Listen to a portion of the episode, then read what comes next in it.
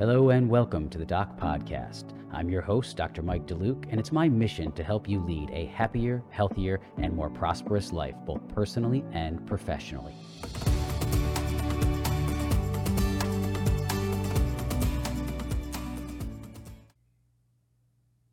Hello, everyone, and thank you for tuning in to today's episode of the Doc Podcast. Today's episode is the second of a two part series on the paradigm shift in our approach to interceptive treatment. And today we will focus on the treatment of the etiology. As I mentioned at the end of the previous podcast, those of you who are consuming our content on an audio only platform may want to also watch it on YouTube or Rumble or uh, locals, since I will be showing a significant number of images throughout the episode. I will do my best to describe what I'm showing for those of you who are unable to watch the video. Let's quickly review where we left off in the last podcast. We had our just about to turn eight year old patient. And after performing an initial, very cursory exam, we diagnosed her with a class 1 malocclusion, narrow V shaped arches, a high vaulted palate, and moderate crowding. But then we talked about the importance of doing a deeper dive into the presenting condition, and we uncovered tired eyes, allergic shiners, Dennie Morgan lines, an allergic crease in the nose, chapped lips, chapped gums, altered passive eruption in the maxillary anterior sextant, plaque accumulation on the gingival margins anteriorly, the steep curve of Wilson, insufficient space for the tongue, obstruction of the nasal passageways secondary to turbinate hypertrophy, underdevelopment of the right maxillary sinus, and enlarged adenoids obstructing the nasopharynx large adenoids obstructing the nasopharynx and a posteriorly positioned tongue obstructing the oropharynx. So you can see by doing a deeper dive, we found out a lot more information than just taking a cursory exam looking at the patient as we so often do for this age group. So now that we know the etiology of the malocclusion and we know it's a transverse discrepancy secondary to mouth breathing and snoring, we can develop a treatment plan to address it. The traditional way to address a transverse discrepancy is with a Hyrax type expander. But is that really the best way to address it? Let's take a look at the history of rapid maxillary expansion and see if that can help us determine if that is, in fact, the best treatment approach. So, orthopedic expansion of the maxilla has been performed since, some of you may know this year, 1860, when E.C. Engel, not Engel, reported, first reported the procedure. It was popularized in the mid 1960s and has gone through exacerbations where there's periods of popularity and decline since that time. The concept is that it applies enough force to the teeth and the maxillary alveolar process to exceed the limit needed for orthodontic tooth movement in an effort to minimize the dental movement and maximize the skeletal movement. Isaacson and Ingram in 1964 reported that a single activation of a jack screw appliance produces forces in the 3 to 10 pound range. Multiple daily activations can result in cumulative loads of 20 pounds or more. Multiple studies have found that this force actually causes numerous side effects, including gingival resection, recession, exostoses, pulp stones, root resorption, and buccal tipping. Histology of sutural tissues after RME shows free floating bone fragments and numerous microfractures, cyst like formations, inflammatory tissue, and a rapid dystrophic ossification with immature bone tissue. Proffit, in his classic text, Contemporary Orthodontics, stated that RPE can be a disadvantage in young children as it can cause facial distortion. You also need to overexpand by at least two to three millimeters, millimeters to account for the relapse that occurs in retention as a result of the unbending and recoil of the alveolar process. So I'm certainly not anti-expander. I've used them thousands of times. It would be hypocritical to, to say that if I were to say, to, to say that they don't work and they don't have their place. The question is, is it necessary at the age group we're talking about treating to use that magnitude of force. And when we talk about that, it's also important to understand that expanders come with their fair share of issues. I placed thousands of them on young kids in phase one early in my career, as that's how I initially dealt with transverse issues at that time. But they can be clinically challenging. And especially, I mean, when you try to place these things on some of these young kids with teeny mouths, it can be brutal on you and on them. They also created these wide V shaped arches with excessive expansion across the posterior third and insufficient expansion across the middle and anterior thirds of the arch. And ironically, that's typically where the issue we're trying to solve in these patients lies. I also found that maxillary canines were often getting impacted even after expansion. And this was beyond frustrating, especially because we told the patients when you tell the patient to the parents that now, after the first phase, they're likely going to have to have maxillary bicuspids extracted and potentially even surgical exposure of one or more canines, it doesn't exactly go over well, especially after they've invested the time, energy, and expense going through interceptive treatment. And if you've been practicing long enough and done enough expansion in phase one with Hyrax type expanders, you know exactly what I'm talking about. Expanders move the teeth en masse, so it's really hard to titrate for more or less correction in specific areas of the arch. Patients, parents, and clinicians really don't like expanders because of all the issues they create. On the screen, I'm going to put a slide of 25 common issues we see with expanders. For those in audio, I'll just review a few of them so you can get the gist of it. I'll also be showing some pictures of, of the actual issues that occur intraorally. So things such as ill-fitting appliances that have to be remade, gagging patients, a huge midline diastema, tongue ulcerations, palatal impingement of the arms and solder joints of the appliance, palatal ulcerations when the appliance is removed, loose bands loosening during treatment, the expander key unturning, requiring it to be removed and remade, parents overturning the appliance and causing overexpansion, and so on and so on. Again, the list is extensive, and I'm sure there are some out there. You can shoot me an email and let me know if I'm missing some, but uh, these are just some of the, the, most common ones that I've encountered. And these aren't isolated one offs, these are things that are encountered routinely. Uh, if you're doing a lot of expanders, especially in phase one, you won't go a day without seeing multiple of these, of these issues in your practice. And then about and with mandibular expansion, sometimes you have cases where both arches are narrow. And I never understood, and we didn't talk a lot uh, in my training about what to do with the mandibular arch. The reason for that is we really didn't treat a lot of phase one patients, and most residents don't. It's just kind of the nature of the system, right? A lot of times uh, we're treating patients who are on state funding. Uh, the, the Salzman Index, which is what is used for coverage, doesn't include the primary teeth when you're talking about just crowding unless there's a posterior crossbite. So unless a patient presented with a, a unilateral or bilateral posterior crossbite, we really didn't go in there and proactively treat these patients in phase one. So I don't know if that's why academia doesn't have the philosophy that this is an acceptable approach, just because they don't really have access to doing it uh, not again kind of a chicken and the egg argument there, uh, or if it's just that they're against doing it and not in favor of this approach, so they don't look for opportunities to do it. Again, I'm not sure. I just know that most residencies across the U.S. do not have extensive interceptive treatment training for their residents. So when I got out into practice, I, I started realizing, well, geez, a lot of these arches the lower arch is narrow, the upper arch is narrow. They may not have a posterior crossbite, but much like in the patient of the case we've been showing you, she didn't have a posterior crossbite, but she certainly had a transverse discrepancy. Uh, another way to think of it was is if her lower arch weren't narrow, that patient would have a posterior crossbite because it's clear that her maxilla is narrow and she has a high vaulted palate. So what do we do about the lower arch? I researched this a lot when I first came out 20 of my residency almost 20 years ago, trying to figure out what I could do about this. And so some of you have heard about a Schwarz plate. So a Schwarz plate is essentially a Hawley with kind of a Hyrax, a lower Hawley with a higher Hyrax screw anteriorly.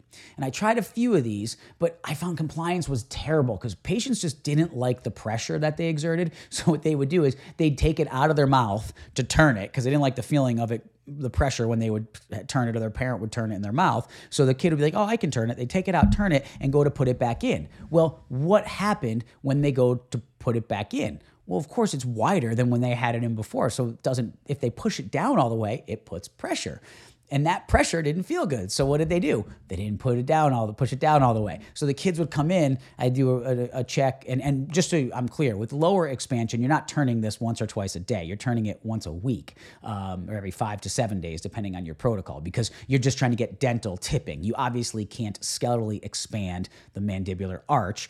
Uh, the symphysis is fused at birth, at, around the time of birth, uh, the midline symphysis. So you you're not trying to get skeletal expansion, but you don't need it because the bone bone, the bone base and the body of the mandible uh, is typically plenty wide. It's the teeth that are all caved in. So we're just trying to get dental movement to decompensate uh, the, the uh, tipping that has occurred. When we do that, you find that you actually can get an amazing result. But the patient, as I said, has to tolerate this appliance. And if they don't, and when they come in and they're like, yeah, you're fitting great, and, and they open their mouth, things falling out. Mom's like, oh, yeah, it falls out in their sleep all the time. I think something's wrong with the appliance. It doesn't work. It doesn't stay in. Well, it's because they didn't they were they weren't pushing it down. So you're in the clinic unturning it trying to titrate it back to where you can get it just right saying go ahead okay johnny go ahead try again. And they would try again and what would happen? They'd come back in a few weeks later and it would be the same thing again. So i quickly quickly realized not only was this horribly inefficient and ineffective it also wasn't much of a practice builder uh, so i switched to what's called a williams expander which is a fixed hyrax type appliance uh, it works i found it worked better than the schwarz but it also had additional issues. So again, for those who aren't watching video, you can kind of picture a, a Hyrax with the screw anterior. You can look up online what a Williams is um, at another point, and you see the bars extending hooking off the molars posteriorly, almost kind of like a, a lingual arch with an expansion key anteriorly. But what happened with these is they caused, when they worked, they could work, but they caused tongue ulcerations, and the tongue would get under the appliance and lift it up and submerge, sink the distals of the posterior teeth, food would get caught under it. And I dealt with constant pay, uh, uh, extra care visit calls with food under the lingual bars because it was such a big solder joint down there uh, to keep the rigidity of, of, the appliance. That food would get caught. There'd be ulcerations. If the patient starts to lose a primary tooth while you're expanding, or they lose a primary tooth and the permanent tooth is erupting under the, the metal and you're trying to cut the metal out. Uh, I mean, just I could go on and on about the issues I faced and endured. And, and like I said, I did thousands of these. I also found that it created a very wide V shaped arch, which was overexpanded posteriorly and underexpanded anteriorly, just like we talked about in the upper. And this is an important point. If you look at the crowding in patients such as the one we've been discussing, the crowding is primarily in the anterior and middle thirds of the arch. Now, as an aside, if you want um, this patient we've been discussing on the doc website, theorthocoach.com, if you go to the free courses, her course is one, is on there uh, as, as course two, and it actually, or her course, her case is on there as part of course two, uh, and there's three parts to it on there, uh, and you can go ahead and watch that as well, and it'll be some duplicative information of what we're reviewing in the podcast, uh, but it's also a nice way to, to really get a good view of those images and uh, a workup of that case.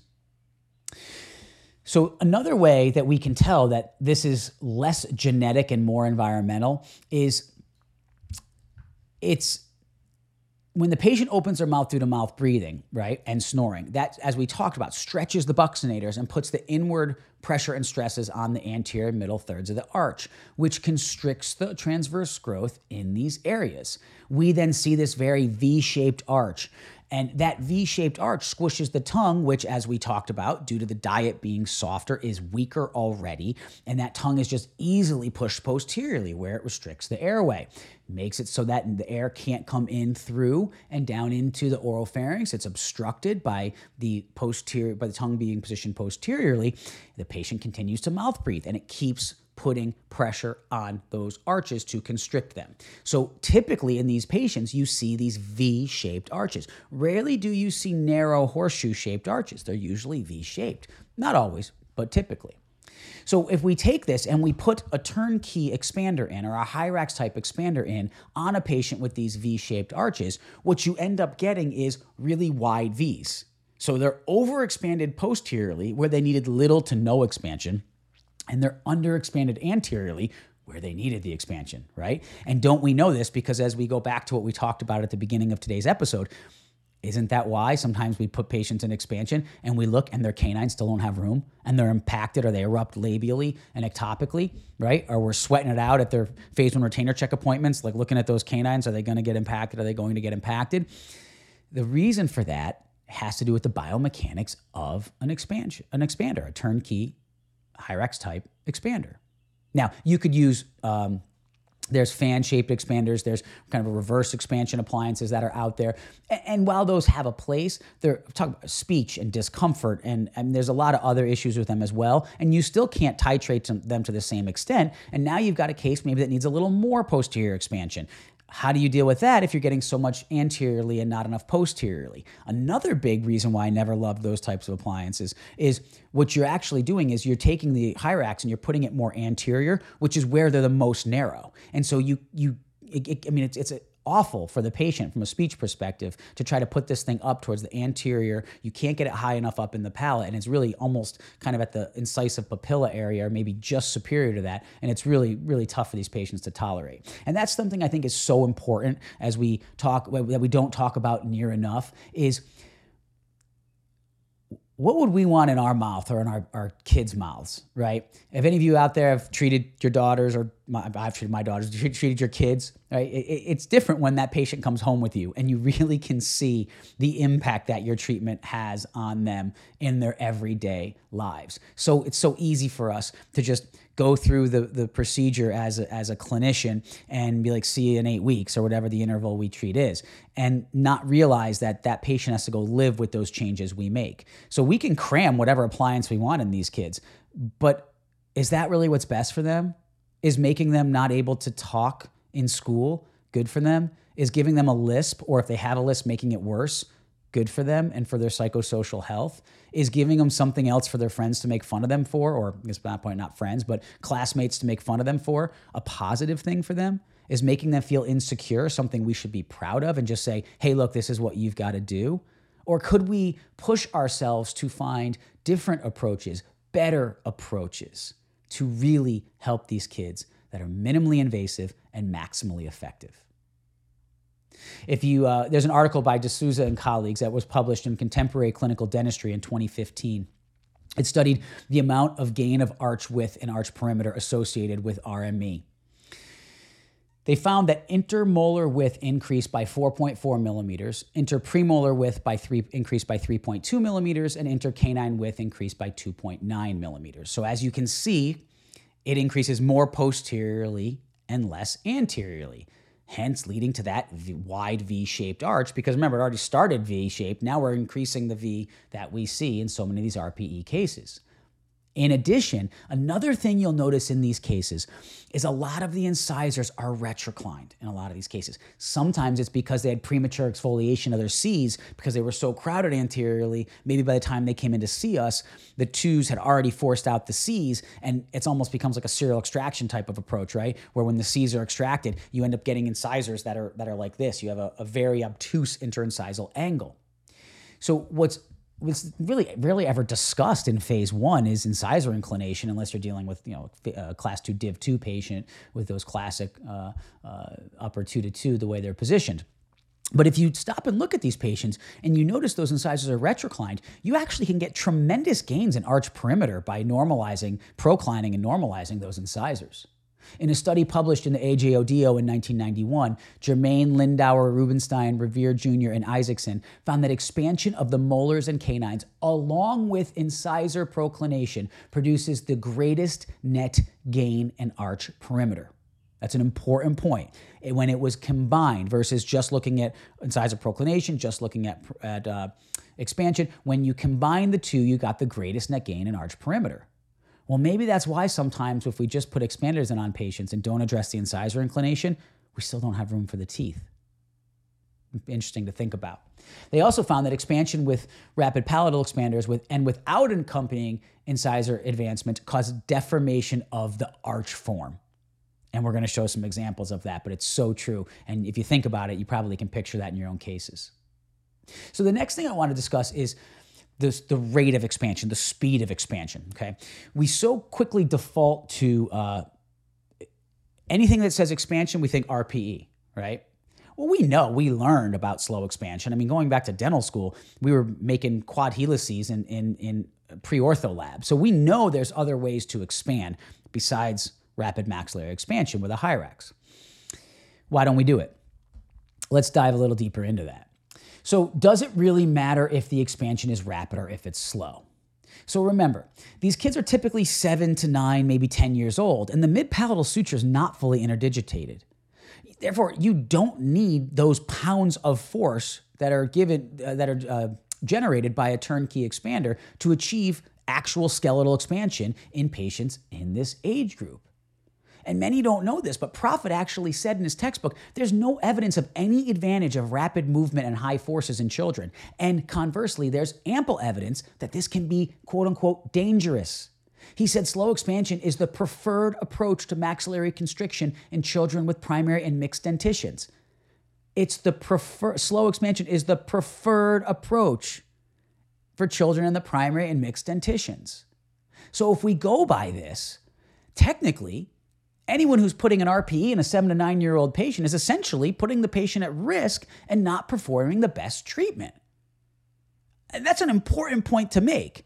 The literature don't support throwing RPEs in seven year olds, eight year olds, and turning it with a skeletal force. Now you could say, Mike, I like using that, but I only turn it once a week. So we're technically doing slow expansion with a, with a higher. Okay, fine, right? Then that, that would be different, obviously. I'm talking about the majority of orthodontists who have no problem no problem throwing Hyrax type expanders, performing rapid maxillary expansion on seven, eight year old patients. Maybe they only do it when they have a posterior crossbite, but they still do it. And many, many people over the years have said, and much data has been published to show that that's not what should be happening.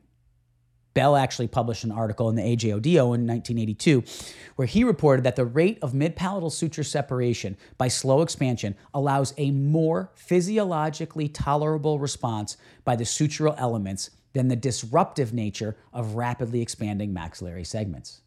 This then leads to greater stability and less relapse potential. He concluded that evidence supports the treatment rationale of early correction of transverse discrepancies using, wait for it, a slow expansion procedure. Ladner and Muhl uh, published an article in AJODO in 1995 where they reported that forces as low as 221 grams are sufficient to achieve expansion in younger preadolescent patients. And we've known this for many decades. In fact, in 1973, Storey published a paper in the AJO, which it was named at the time, uh, before it was the AJODO, where he reported that slow expansion allows physiologic sutural adjustments with less traumatic disruption, a greater respiratory reaction, and greater sutural stability than rapid expansion of sutures. So clearly, there's no need to use rapid expansion on patients that are 7 to 10 years of age. Further, the research and data clearly substantiate that using to, that amount of force is potentially causing harm to your patients, and providers should strongly consider using lighter forces associated with slow expansion.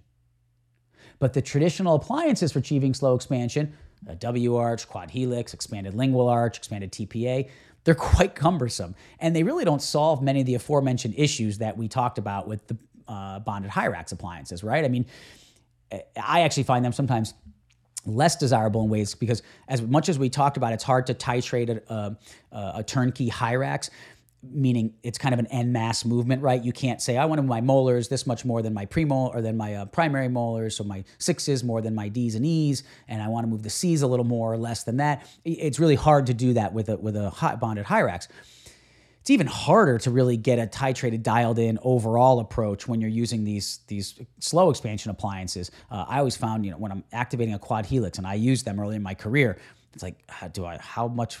Do I widen it? How much more do I widen it than than I want expansion? Uh, are they going to overexpand? It's just really hard to calculate, and I think that's why a lot of people uh, don't go to them as our first line approach. It's just easier to throw in a Hyrax uh, at that point. So this is where I want you to think outside the box. So, what if, just what if, okay? Take all your preconceived notions and just suspend them for a moment. The teeth don't know what, what you're doing to them to apply the force, right? They just know the force. What if we bonded braces on the teeth, on the teeth, all the teeth, including the baby teeth, right? Bonded braces. So instead of using a lingual arch, pushing from the lingual, we use braces and pull from the buccal. Now you could make the argument, Mike, if you on the palatal, you can't really make much of an argument there's any difference on the lower because you're either pushing on the, the, teeth on the lingual or pulling on them from the buccal. So the lower is kind of a, a done deal as far as what the teeth feel. The upper, you could say, I'll give you. You could say, Mike, if you go on the buccal, you're, you're way below the center of resistance, and where the, the line of force application, you're not going to get as much skeletal expansion. Well, if we're talking about a 14 year old, you're right, but we're not. We're talking about seven, eight, nine year olds. Okay, very different, very different. We know light expansion and slow expansion, forces of 221 grams, can expand patients in that age group. So, what if we use braces and wires, put in thermal NiTis that deliver that amount of force, and gently expand the arches? Another thing, remember, as we start to broaden the arch, what now has space to move anteriorly and superiorly and can help shape the palate? The tongue. So the tongue helps us out. So we start to create equilibrium and balance and have to don't have to use as much excessive force and deliver, as Proffit called, dangerous forces to the maxilla. So typical thermal NiTi wires deliver 250 to 300 grams of force, which is plenty sufficient to achieve slow skeletal expansion in pre-adolescent patients per the data.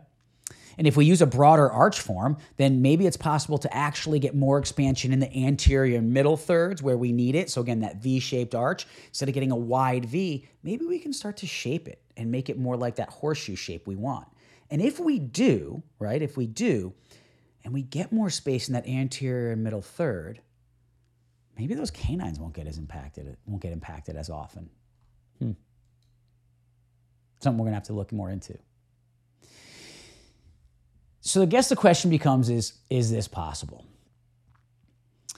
Here are two of my patients who presented with very similar malocclusions, just to contrast this. Both were eight years old and both had very narrow V shaped maxillary arches with high vaulted palates and blocked out maxillary laterals. They look quite similar. The patient on top was treated with RPE and it ended up like this. You can see the arch is deformed, as described in the 1991 study by Germane and colleagues that we just referenced, right? Terrible arch form. Uh, the patient on the bottom was treated with arch wire expansion, and it turned out like this. Look at that beautiful arch form that was achieved. It never gets old looking at this, and you will see this time and time again if you practice this way. It's amazing. And, and it, it just it never gets old. And speaking of that, let's go back to our patient that we went over in the first uh, part of this series and talked about at the beginning of this podcast. Let's go through and look at how her case played out.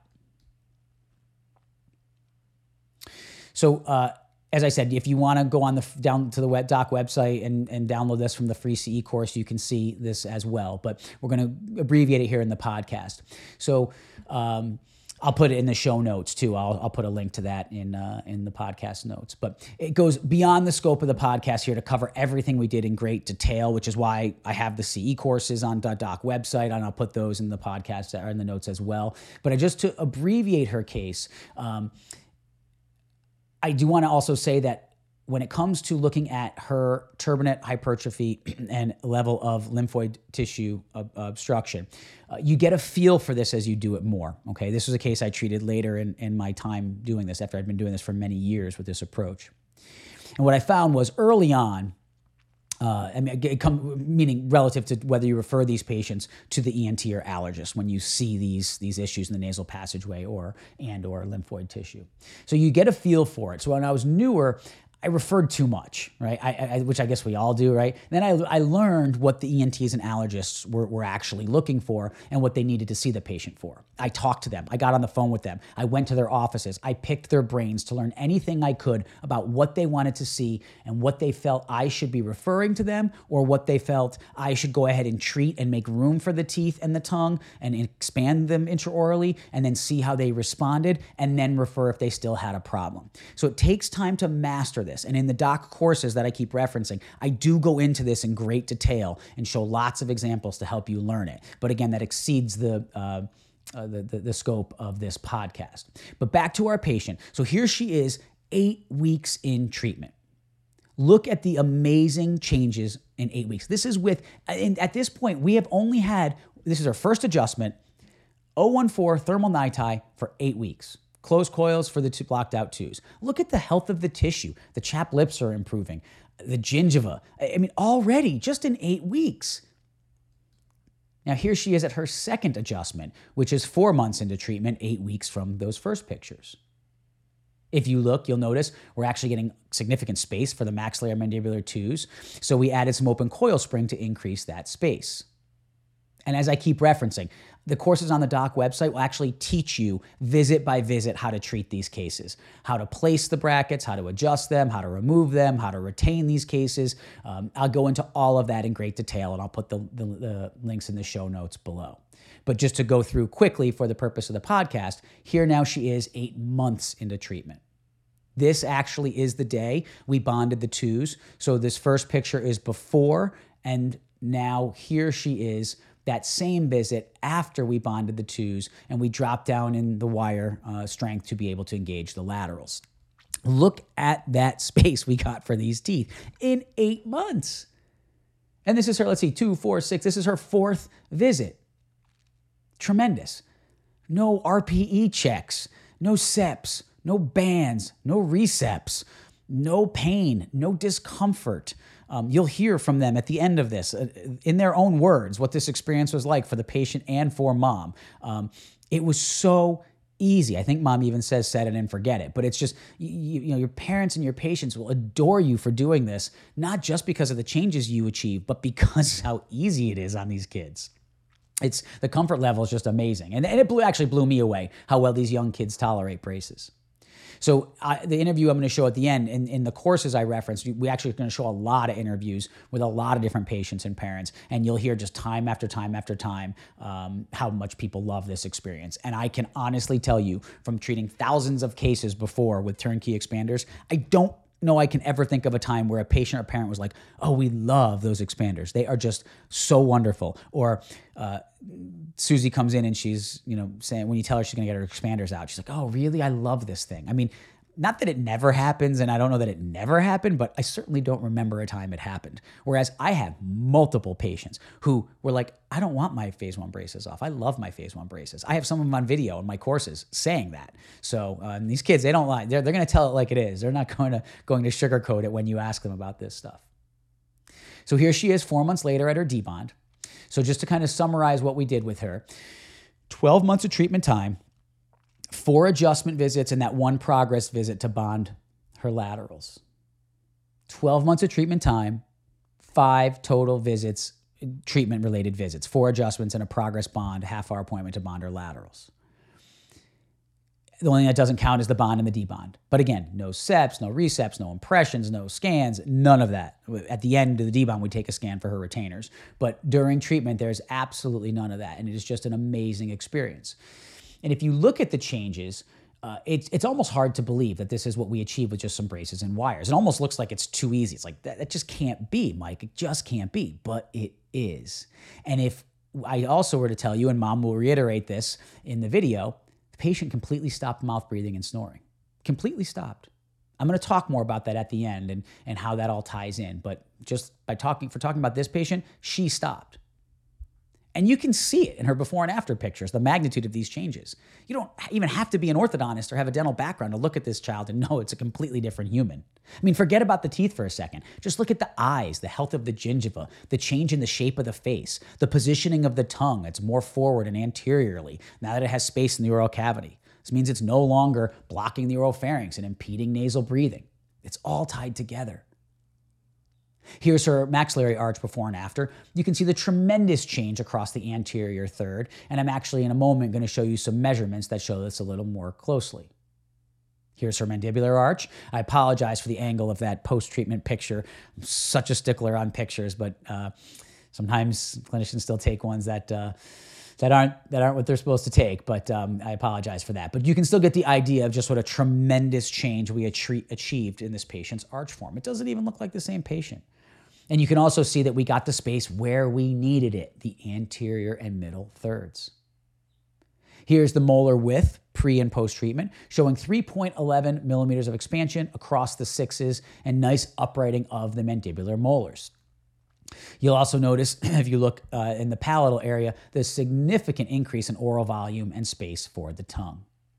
And here's the width across the upper D's. It's double that of the sixes you have twice the expansion across the upper D's that you have across the upper sixes. Try to do that with an RPE. I can't. I mean, it's just, and if you do, it's just kind of luck the way it turns out, but you can't predictably get that. With braces and wires, you'll predictably get this all the time. And then look at that change in the palatal shape. Look at the shape of her palate and the palatal vault pre and post treatment. Can you look at that and say we didn't get osseous change? Of course we did. We completely remodeled the bone. Part of it, as I said, occurs because of the braces and the wires generating that expansion force. But once the other part is once that tongue can position itself in a more ideal location, it helps push, put pressure on the palate and form and shape it. It's exactly what A.C. Holtzman knew and published on 100 years ago, almost back in 1928. And it's what Moss and Enlow were talking about as well. Remember, form follows function. Form follows function. Let's take a look at the comparison her pans. Look at that space for the permanent teeth, especially the threes. I just didn't see this with any regularity when I was treating these cases with rapid expansion and lower expansion with a Hyrax.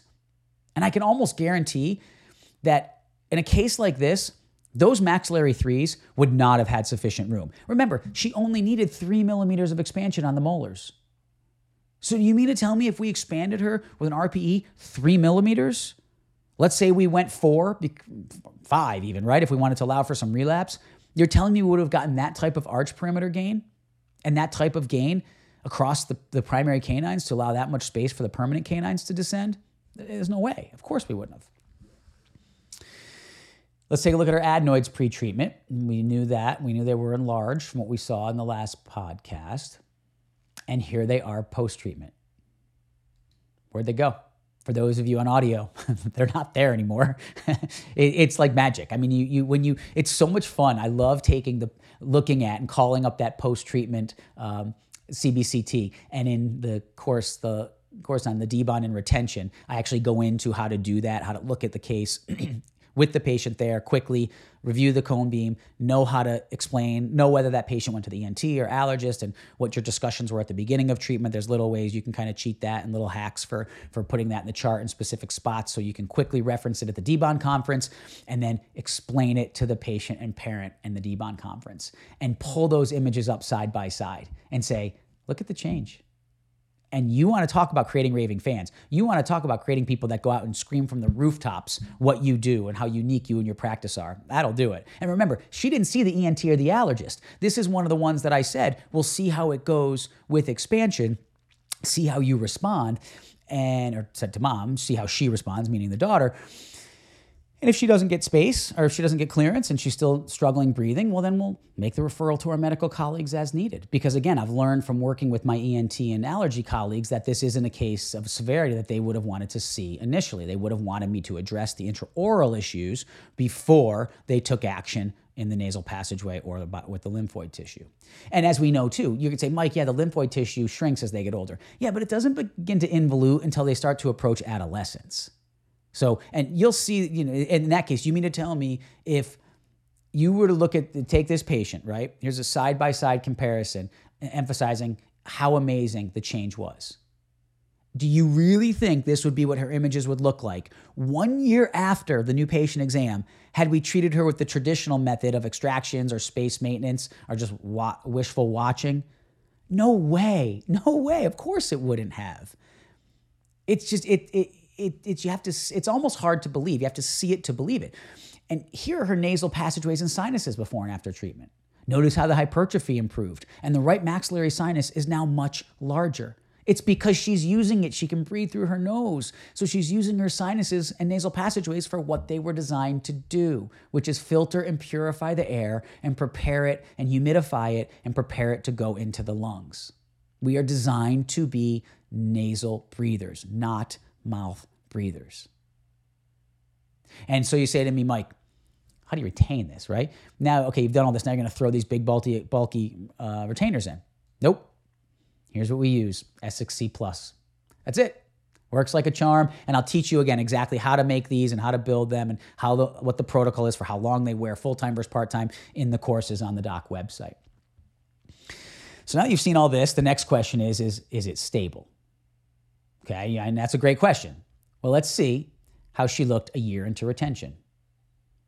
Not bad, right? How many of your RPE cases look this good a year out? How many look this good one year out? Not many of mine did. And notice how beautifully aligned the incisors have remained. Think about how blocked out and crooked everything was in the beginning. And her smile. This is pre-treatment and post uh, and during retention. So we're talking two years apart here. Can you honestly say this is what this patient would look like?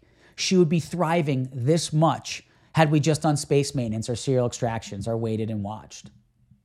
If this is your child or your grandchild, which would you prefer for them? True story, when I was making this slide, uh, it was a while back because I was actually building the free course for the doc website. My teenage daughter, one of my daughters, walked in uh, to my office and, and saw the picture on the computer. And she, she goes, Is that the same person? And that's kids recognize this. So if you just want to take the psychosocial side, kids look at the kid, child on the left differently than they look at the child on the right. This is so beneficial for these kids. It is so powerful and it is so life changing. The treatment that we provided and that you can and will provide will change these kids' lives in so many ways and for the better. You addressed the malocclusion, you improved her airway patency, you eliminated the mouth breathing and snoring, you improved her performance in school, and you helped her socially. But don't take my word for it. I think it's much more valuable to hear it right from mom. And mom, we were talking about her breathing, and um, if you want to tell me a little bit about how she was breathing before treatment. Prior to it, she was a mouth breather. I would hear her snoring at night. Sometimes I would go in her room and try and listen to hear if she was having true apnea. Mm-hmm. Um, and I hear heard it a little bit, but mostly it was just snoring and mm-hmm. kind of like noisy breathing. She was pretty restless. I a sleeper. She'd be all over the bed.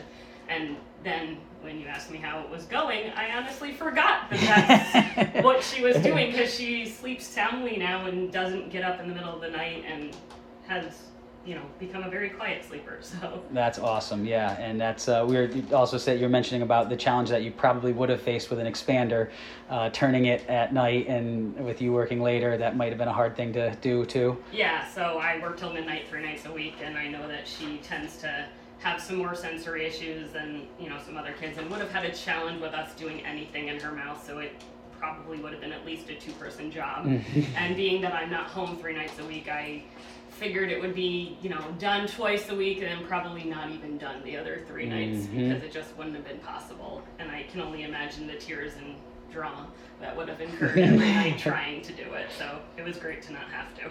And would you say this was pretty much set it and forget it? Like once we built the system, oh, it, it was, was amazing. It was amazing. She had mild discomfort for the first two days, and then one other time during the entire treatment, again, she had, I think, like a day and a half where she took Motrin twice, mm-hmm. but then was like, no, I'm fine. Mm-hmm. Ate everything, was fine, like, didn't even have to be concerned about it the entire experience. Yes. It was really great.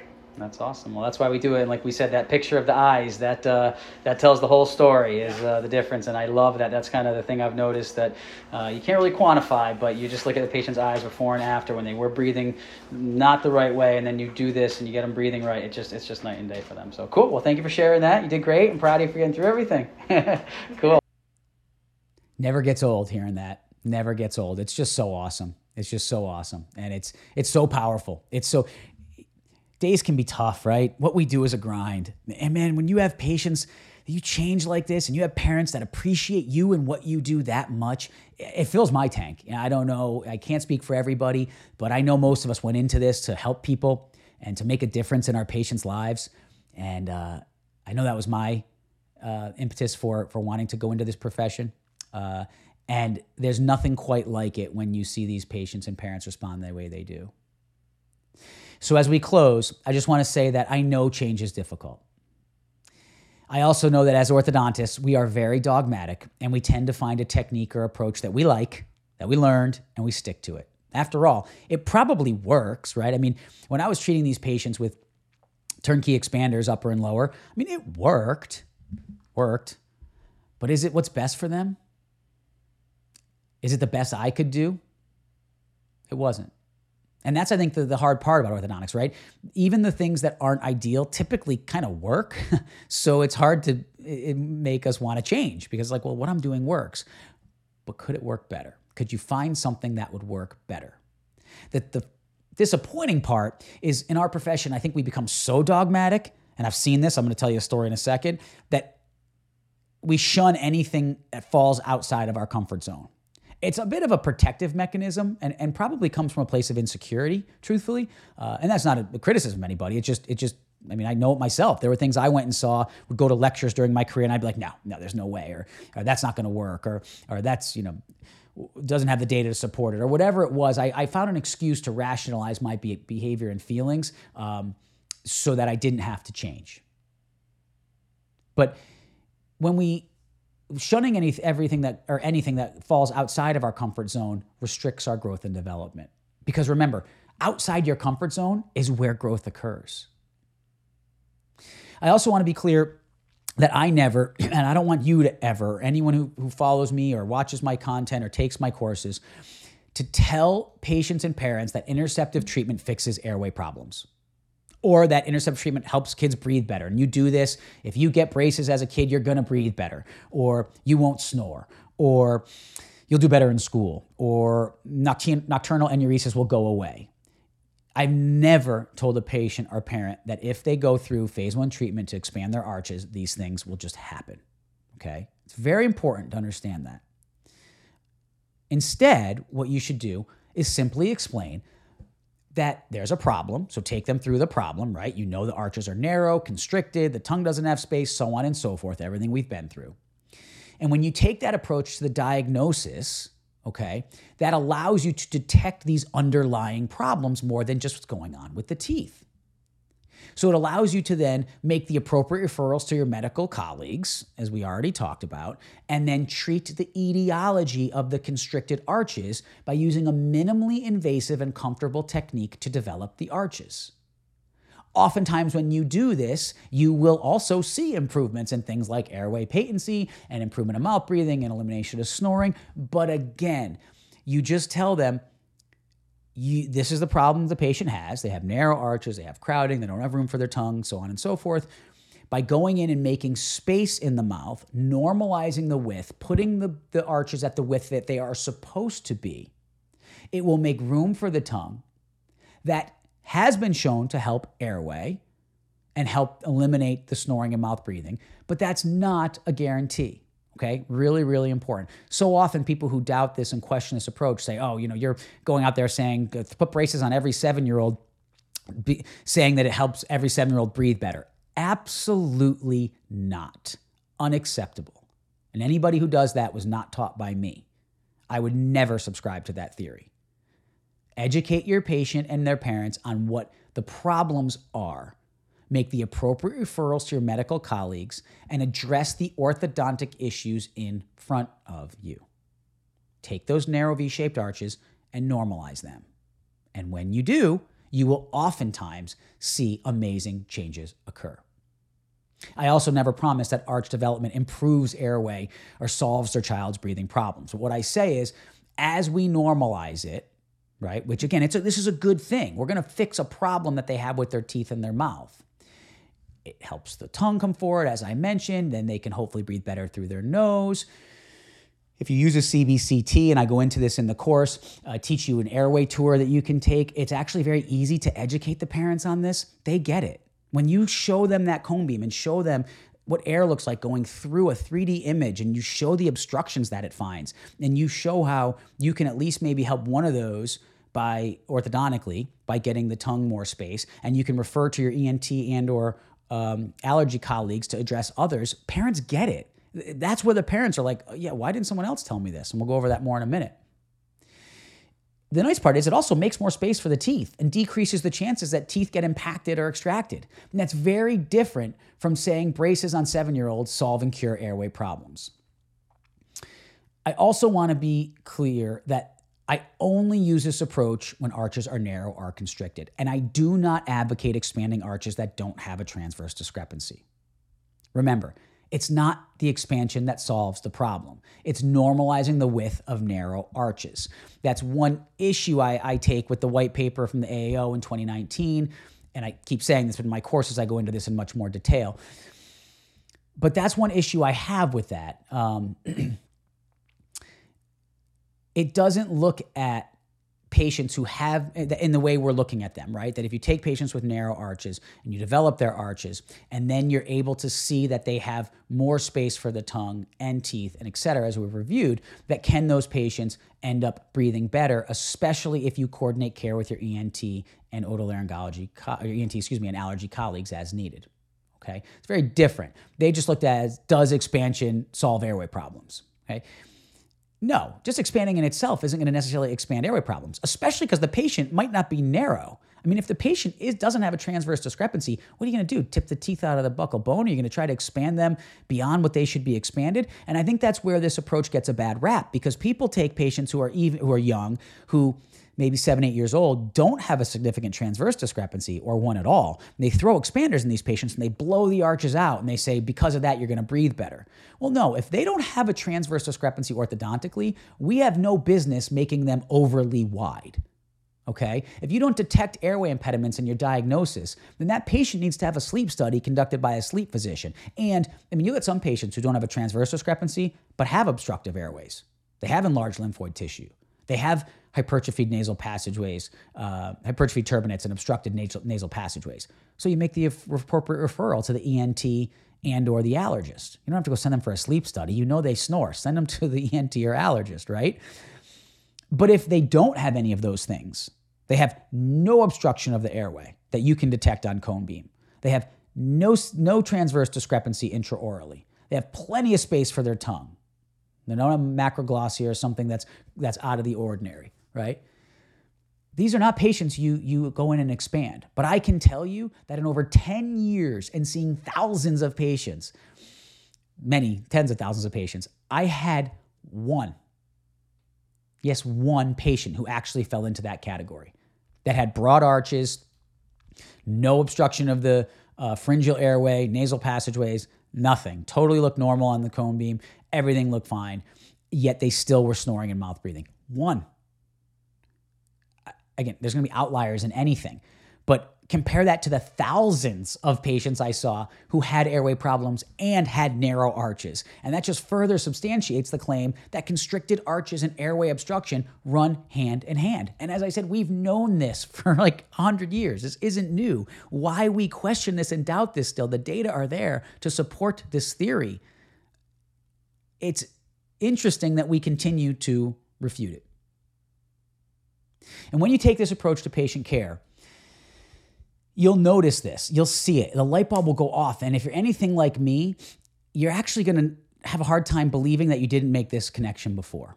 And I had that aha moment. I was like, when I first, I was a point at which I said, you know, how come I didn't know this? Why did I not realize this? Why didn't I learn this? Why aren't we teaching this? And that's why it's my mission to go out and teach this and educate my colleagues so that in the end we can help more patients. You know, when I first started using this approach, I'd actually tell parents that, and I'd have, we'd put it in the informed consent that the patient may end up needing expanders. But if they were okay with it, I'd give a shot to this new way I was doing it with braces and wires and see, see how it goes. So many patient parents are like, yeah, anything to keep those torture devices out of my kid's mouth, and I'm game. Uh, also, let's face it, kids aren't exactly getting more resilient when it comes to their tolerance of things intraorally clinically uh, over the past years. I definitely saw a change in, during my my clinical practice years of, of, of that grittiness of the kids and how much they can tolerate in the chair. So it's not fun putting expanders. And I actually think that's a big part of why some orthodontists shun phase one and try to stay away from it. Because if you're using expanders or quad helices and all these appliances, headgear, lip bumpers, let's face it, those aren't fun for patients and parents and team members. They're not efficient. Uh, they don't generate revenue because your time in your clinic and people say, oh, people do phase one to make more money. We'll go into that in, in, in other discussions. But the point is, most phase one is not a profit maker, a profit generator at all. At all. I mean, when I started doing phase one the way I did it with turnkey expanders, I lost money. big time. It wasn't until I started doing it with braces and wires that I actually figured out that it could be profitable too. Um, but I kept at it because even though I was losing money on it, I knew deep down it was the right thing to do for my patients. I knew it was better to expand their arches, even though I was doing it kind of the wrong way, so to speak, with expanders, um, than to pull teeth or do space maintenance because, again, that wasn't treating the etiology. And I knew it even before I had a better way to do it. So because I wasn't 100% sure it would work, I wanted to be upfront. I've always been upfront with my patients and, and their families I would say this is a newer thing I'm trying. Um, it, I don't know if it's going to work on, on your patient, on your child, but I'm willing to try and I won't charge you for it. If it doesn't work, we get four to six months in, we'll take the braces off and put expanders in. People were fine with that approach. They wanted to try anything, as I said, to keep expanders out of their child's mouth. So we tried it. Guess how many times in thousands of cases over 10 years and 12 years, I needed to uh, revert course, remove the braces, and put an expander in. Guess how many? For those of you on audio, I'm holding up a zero. Never. I never once did. And what I did is, as I went on, year you know, kind of month after month or months after months, I would push that envelope further. So in the beginning, I kind of said it to everybody. And then I realized, oh, well, this type of case, I definitely know I can fix with braces and wires, but I'll only say it if they've got, if they're this much more narrow, then this much more narrow. And then it became, well, if they have a unilateral crossbite, I'll say it. Then it became, if they have a bilateral crossbite, I'll say it. And then it became, I didn't even have to say it. And so after a few years, I just stopped even saying it and wasn't part of our informed consent anymore because I was so confident that I was able to fix these cases without, again, if they are young, they have to be in that seven to nine age range, maybe 10, you can get away with it. So if you're skeptical and hesitant to take the leap, I have a challenge for you. Try it. That's it. Just try it. Try using this approach and see how it works. What do you have to lose, right? Think about it. If it's your daughter, your niece, your granddaughter, wouldn't you want for them what I just showed you we did for this young girl? Worst case, you take the braces off and pull teeth or maintain space like you were going to do anyway. If you're worried about the patient feeling overcharged, don't charge them to do it. Do it on a family member and just give it as a courtesy or or not even a family member and just say, not going to charge you for this. This is something I'm in the process of learning and working on. And I'll go ahead and do it at no cost. If it works, great. If it doesn't work, we'll go back to the traditional approach and then talk about what the cost would be for that. Best case, you realize there's a new and superior way to approach the interceptive treatment of your pre adolescent patients that can transform their lives. Once that helps you change lives in ways you never imagined possible, you will never look at interceptive treatment the same way again. However, as a caveat, I do recommend you learn how to do this correctly before jumping in with both feet. I have created that five part series on this technique that covers everything from diagnosis and treatment planning to communicating with patients and parents about the technique to bonding to adjustments to debond to retention. It's actually a total of 26 and three quarters hours of CE, and it will literally guide you through from A to Z this entire process to set you up for success. If you just go in and throw braces on a seven year old patient, next time you're, you see one that presents looking like these patients present, you're going to encounter challenges and, and likely have failures that you just don't have to go through. Uh, I, I, know I did it, right? I didn't have anyone guiding me through it, and I had to figure it out the hard way. And I made mistakes. I did. I it's it, it, when I show the cases now, it looks easy because I perfected the process. But there's a lot of, of, of nuance to it, and that's what I, I really want to make sure you understand. So it's like any, and then also you'll, you'll, you won't think it will work, right? If you do it and you try it and you don't not really educated, it's not going to work the right way, and you're going to end up thinking the approach is not uh, successful. You just like anything, you need to learn the proper approach and technique first, then you can implement it in your practice. If you still have questions, excuse me, after taking the courses, feel free to enroll in a doc coaching session with me, and I'll be happy to guide through you through whatever questions you have to help you succeed. I also want to prepare you for the fact that it may not be easy at first. Change is hard and paradigm shifts are even harder. Eh, number one, you need to get your team on board, and the courses talk about how to do that. You need to educate your team. They're going to look at you. My team looked at me when I said we're going to use braces in phase one instead of expanders, and they were like, my TC had been with, she moved. Uh, her husband was in the uh, uh, service, and he was a, he moved around from state to state, and so um, she had gone worked at multiple different practices. And when I told her this, she's like, "Wait, what? That doesn't work." And and so you have to educate your team so that they understand the science behind this, understand the logic behind this, and the approach that you're taking. Don't just go doing it without your team on board. But I have to be honest, I lost a few starts when I began doing this. And uh, it really it was because it wasn't the norm. And when patients heard about it, some went back to their primary care dentist or um, and they went to ask about this or they went for another opinion uh, and they were told that this doesn't work. There's no way that works. That's how uneducated we are as a profession about this. We literally tell patients that this doesn't work. And I, as much as I kind of fault the the colleagues for that, I don't know. I mean, they haven't seen it work, so why would they think it works? Everything we've been taught, even though the literature is there and the data are there to show that this does work, they haven't been taught it. So you don't know what you don't know. And the reason I know this is what would happen is because parents would tell us that this is what was said to them, that they were told this wouldn't work. And some told us that and ended up still starting, and some called and told my TC or my patient coordinator, no, you know, we were told this isn't going to work, so we don't it's we don't want to try it.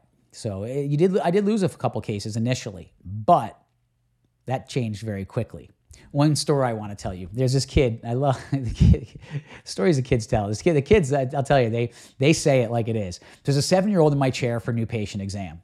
I go through everything, the diagnostics, and recommend phase one with braces and wires to expand and develop his arches. The patient says, Mom, I like this way much better. Why did the other doctor say it doesn't work and can mess up my mouth? True story. It was hysterical. My TC and I start cracking up. And the mom, I mean, it's the mom's face, you can just picture it. She's just like, she turns red and she's like, um, yeah. And she kind of tried to hide it. I said, That's okay. I said, Tell me a little bit more about it. You know, I, I, I would like to know what what were you told?